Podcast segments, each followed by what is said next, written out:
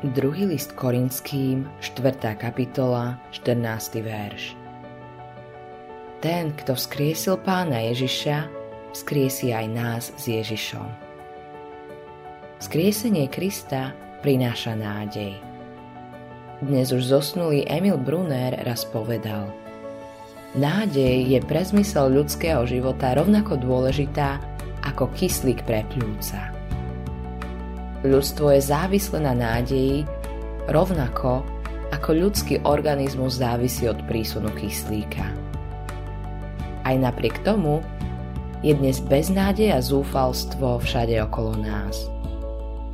Peter, ktorý bol tiež zúfalý z toho, čo videl na Kalvárii, píše neskôr túto víťazoslávnu správu. Požehnaný Boh a Otec nášho Pána Ježiša Krista – ktorý nás podľa svojho veľkého milosrdenstva skriesením Ježiša Krista z mŕtvych znovu zrodil pre živú nádej. Prvý list Petra, 1. kapitola, 3. verš. Existuje nádej, ktorá ospravedlňuje a naše hriechy môžu byť odpustené.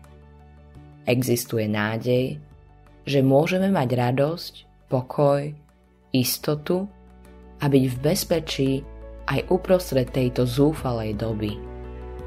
Existuje nádej, že Kristus sa čoskoro vráti. Biblia ju nazýva aj blahoslavená nádej. Existuje nádej, že jedného dňa bude nové nebo a nová zem a že Boh bude vládnuť a jeho kráľovstvo zvíťazí. Nádej nespočíva v našich schopnostiach – našej dobrote ani v našej fyzickej sile.